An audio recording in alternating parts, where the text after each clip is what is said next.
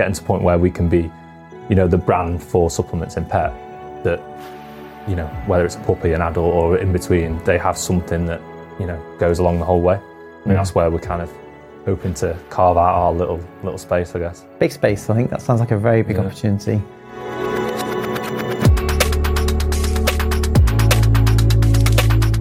Thanks for joining us here at the Summit. This is Fearless Adventures podcast, where we talk to amazing entrepreneurs, leaders, and executives from around the world about their journey and their personal summit. Today, we're here with Ollie Bristowe, who's the founder of uh, Pets Purest, one of our portfolio companies here at Fearless Adventures. And it's really great to kind of finally get you sat down and hear your story. Um, obviously, we invested um, in Pets Purest earlier on this year, and you joined Fearless Adventures as part of one of our members. So um, we love the business, but I think it's a great opportunity to kind of dive into the detail a little bit. Thank you for having me. No Look problem. to it. Yeah. So talk to us. When when did you start Pets Purest with Evie, and how did that all come about?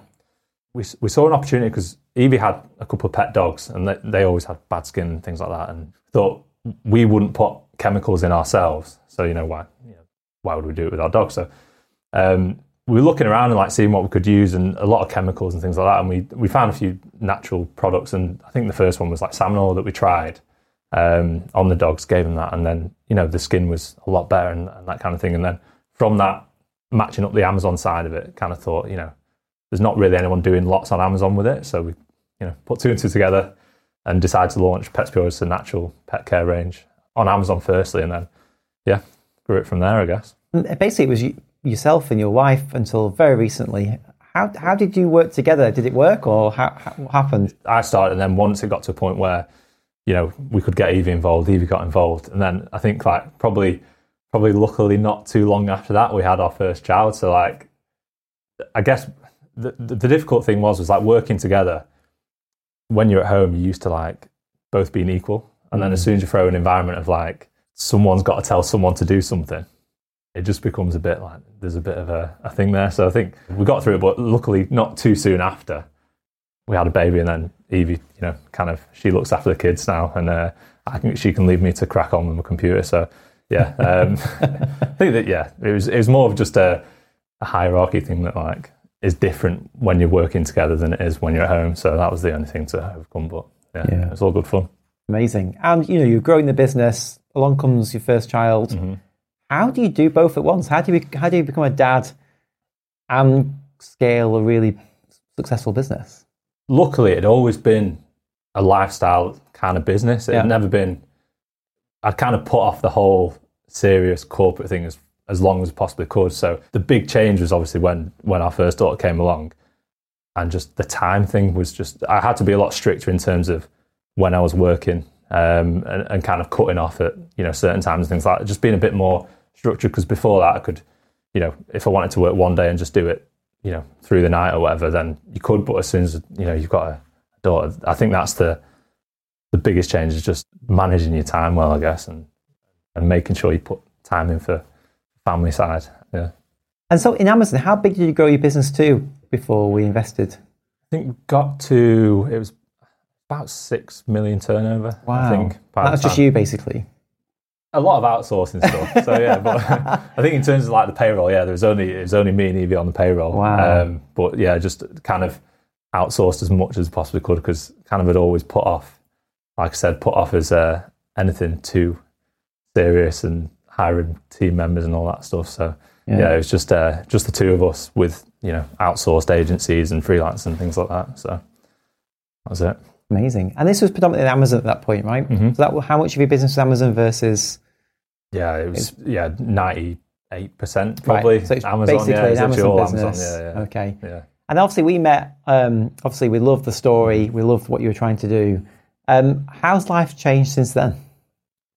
Practically, the biggest thing is like having a team and Yeah. and, and that kind of thing. Um, I guess the other thing is just opening myself up to a lot of different like challenges. I guess um, quite easy to just like be on my laptop, do what I know I'm doing, and like just kind of focus on that. I think the last year has been a lot of new experiences and new things to, I guess, learn from scratch. So hiring a team, never done that before. The last year has just been a big learning curve on doing that. So I think, yeah, the, the biggest change really has just been different experiences and like trying new things out and having to figure out how to do them and, and overcome it, I guess.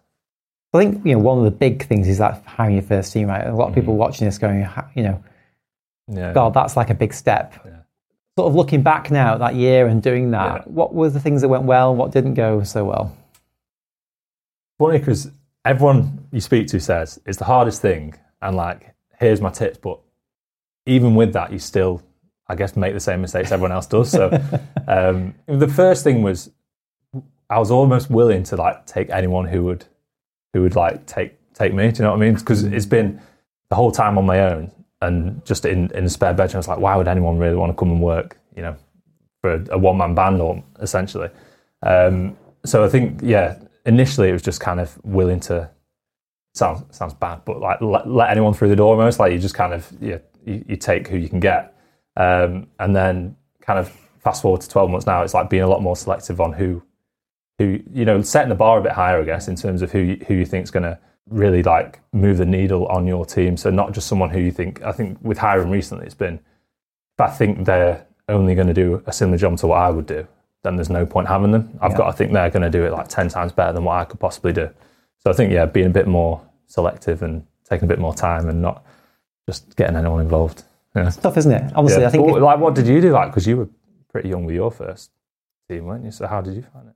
Um, I think I think you, what you said before, you have to make the mistakes yourself a lot of the time, Mm. Yeah. and, and every business is different. Yeah. And the reality is, depending on what stage you're at, you know, you need a different team, a different Mm. set of capabilities, and and you know, one thing I don't agree with is like you, you hire a, a top team and they're the right team all the time. You need to like Mm. Yeah. pivot and change. Um, but I think I think you know I've made every single mistake in the hiring book, Yeah, um, and everyone comes to me and says, "Oh, they know how to do it well." I, I, yeah, yeah, yeah. it's not true. I Yeah. think people are the biggest asset, but the biggest liability in the company in a way. Uh, if you find the great people, then you can do amazing things. But Yeah. one person can drag a whole team down. yeah, Um, so I think this is yeah, it's a real tough one. yeah.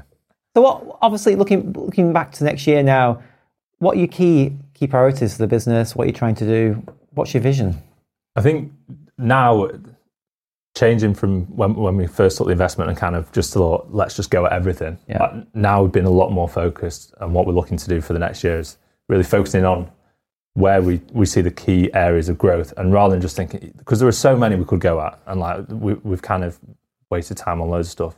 I think really focusing on what those like key things are is what our focus is for the next kind of year, two years going forward. Um, I think obviously the kind of Amazon UK side is, you know, it's a few years ahead of everything else. So that kind of just managing that, looking at the EU, looking at the US, and then on the D2C side, complete learning curve for me and like finding out what the actual things are that we need to, I guess, track on the D2C side because it's so different to Amazon.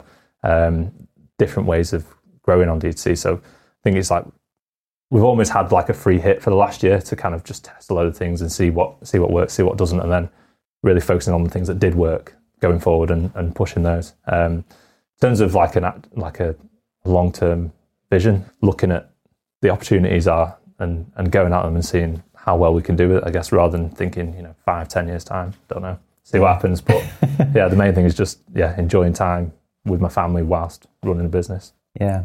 I mean, from the outside, it looks like you really figure out how to make that balance of kind of work work life balance, really. And a lot of founders struggle with that. Do you have to proactively think about it? Does it come naturally to you, or how do you, how do you, how do you know, have this amazing work life balance? I don't know. It's weird you say that because I feel like I struggle with it as well. Like I don't feel like I've got figured out at all. Um, I think it, I guess I'm I'm probably quite good at spending the time. My difficulty is like when I'm spending the time is like being able to switch off whilst I'm doing it. So Okay. I think quite strict in terms of like I guess when I'm thinking about it, I just think in the grand scheme of things, like in, in five years' time, am I going to worry about missing this work thing over a holiday with the family? Like I'm Yeah. I'm, I'm always going to choose the family first because making memories with my young kids is like better than anything kind of Yeah. thing. So um, I've always, I always kind of like try and think of it that way, but my my big thing is just being able to switch off in the moment, I guess, and Yeah. and yeah, be, be cliche, isn't it? But be present, be present Yeah. when I'm when I spend time with kids. Um, but I don't feel like yeah, I struggle with it as well. Yeah. Um, I think having Evie, you know, making sure she's like pulling me in the right direction helps as well. But I think I, I obviously enjoy work and like enjoy the like the game aspect of growing a business and things like that. That's how I see it. But I also do enjoy family time as well. So it's not it's not like I'm with my family thinking, oh God, I wish I was doing that. When I'm on holiday after a few days and I switch off, I'm like, I'd much rather be doing this. so I guess I, I enjoy it more Yeah. than the day to day running of a business. So it's just making sure find the time for both, I guess. And now you've got this team and, you know, the business is motoring. How have you had to change as a leader or become a leader essentially? Uh, has that been difficult, easy? How do you think about that? Yeah, pretty hard. It doesn't come naturally to me at all, and I think I'm definitely not there at all yet. Um, just something I was speaking with Maisie and the team yesterday about having to do like a end of year presentation and like try and inspire everyone for the next year and stuff like that is just like not my bag at all. I'm like dreading it. Um, yeah, just a complete learning curve because obviously a year ago didn't have to worry about it at all. I was, I guess, executing a lot of the stuff with the help of outsourced. Now it's having to get other people to do the execution to the same kind of standard, and, and without those five six years of experience that of doing it yourself, they don't have that. So like, it's getting them to be able to, I guess, think in the right way and, and make decisions that. It's hard because you can't hold them to the same account because you've got six years of experience of doing it day in day out. So I guess that's the big struggle for me at the moment is is going away from executing it and knowing I can do it myself to getting a team to do it and inspiring them. That I guess yeah, find it pretty hard to be fair, and I don't think I've got it figured out. But Yeah. I think having having like a good core team around me and like we've been reaching out to um, a few other advisors along with obviously yourself and and and, and the guys at Fearless. Like I think just having those touch points to help you along the way is is a good thing. Got some good good role models to look at. So Yeah. I think mentorship's is really important, right? And and you need different people, different moments, and Yeah. so on. I think also this whole when you when you create a team, you have to accept a certain amount of wastage in a way, but you've got to believe that the that actually what you're building is bigger than the yeah, you know yeah, yeah. bigger than what you had before, essentially. yeah, Um, but you need to. So it's a conviction point, right? yeah. Um, so that's really yeah interesting. Yeah, because I think uh, I came into it as like right, it was what it was one person a year ago. It's now eight. Yeah. Going to be eight times as as, as big, but it obviously doesn't work that way. I think No. we're getting a lot of things in place that should will help us scale, obviously, and Yeah. and that takes time and learning. So yeah, getting there, but still a lot way to go. And what's your proudest moment in the journey so far? I think uh, obviously like the the times thing's pretty cool. Like Yeah. I can I can like look at that and think, yeah, if I'm telling like my daughters when they're a bit older, oh yeah, we were in the times fast. That's pretty cool thing to say. Yeah. Um, but at the time, it wasn't like I was like dead excited. It was just a came along and was Milestone. Yeah, yeah. but I don't know in terms of there's not anything that stands out. Unfortunately, I don't know. It's probably I don't know what that says about me, but A lot, but like the thing is, you, every day you're trying to get make the business better, right? And it's like incremental, small steps. Mm. yeah, yeah, There's never normally like a big yeah. a big step, right? It's every There's day. probably some like glaring thing that like Evie will be like, oh, I can't believe you didn't mention that, but yeah, I don't know. Yeah. yeah. And what do you want to do long term? Like, what's your personal aspiration? I think the only thing I've got at the moment is quite conscious of it is how quickly my daughters are growing up, mm. especially Margot. Like she's she's three now, she's like a young teenager, so like it's just outrageous how fast. I think my main thing is just making sure that I enjoy that time, and you know, Yeah. in five ten years time, I don't look back and think, oh, I wish I'd. I, I think yeah, I'm definitely conscious of of that and making sure that the time now is kind of the best time with them, and it Yeah. always, you know it always will be as they grow up, but you know, you don't get that time back. So just making the most out of that is the biggest, biggest thing for me. I think. Do you think being a father has changed the way you view the world and the business that you're trying to create, or Definitely legacy changed me. belief? Like yeah. in terms of like emotion, emotion and things like that. Like with having daughters, just yeah, completely changed me. Um, and yeah, priorities obviously change, and um, everything now is for them, and like nothing else really matters. So like that's always, I guess, that's going to influence a lot of decisions. And if that's the mindset, it's just yeah, that's all that matters, and everything kind of comes from that, I guess. Yeah. You got this amazing team now. You're motoring along. What what would you say that the core values and the culture of the business you're creating are? it's hard, isn't it? Because like you don't want it to be too contrived, but you need some kind of like guidance, I guess. Um, and I think, I, I guess one of the big things for me was like the kind of constant improvement and and just learning from stuff. Um, if we go back and see what the products and the website looked like a few years ago, like absolutely terrible, Mm.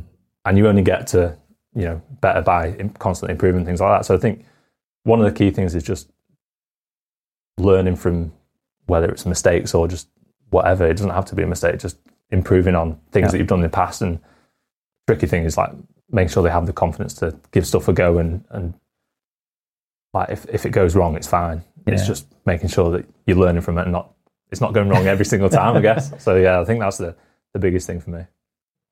And obviously, you know, the world's in a strange place at the moment. Mm. Everyone's talking about, you know, our consumer brands under are going to be under pressure.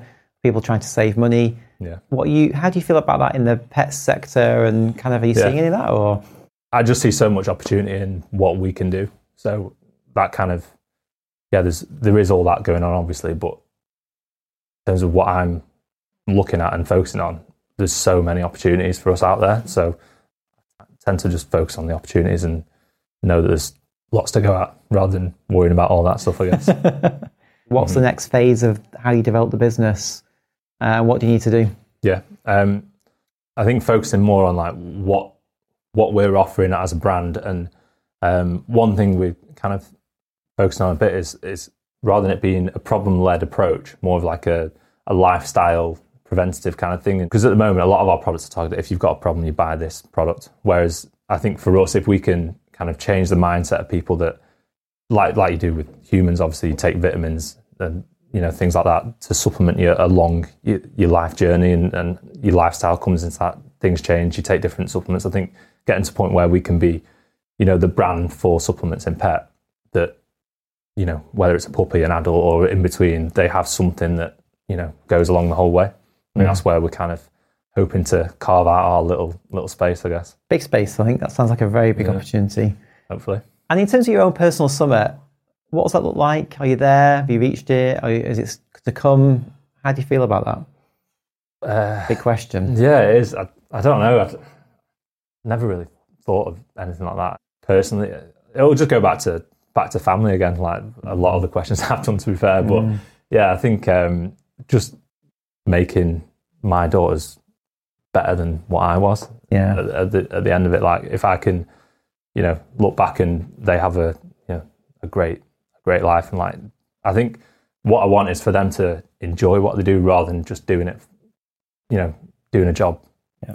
for job's sake. I'd rather if if they can like enjoy what they're doing and, and grow up just you know being happy. like, That's all that matters really. So Yeah. I think that's the the one thing I think personally I've probably like money was a big um I guess thing to get me to the start and then when you get you know you you, you grow a business a certain size you're like it doesn't matter at that point. and then um yeah I think for them it's like they can just do things and enjoy them and nothing else really matters I guess Yeah. You, I think you're the one of the most authentic leaders that I've ever met because you are very kind of clear about what's important to you. Yeah. And do you think that, do you think net net that actually is a, a real positive for the team that work with you because they really understand you as an authentic leader?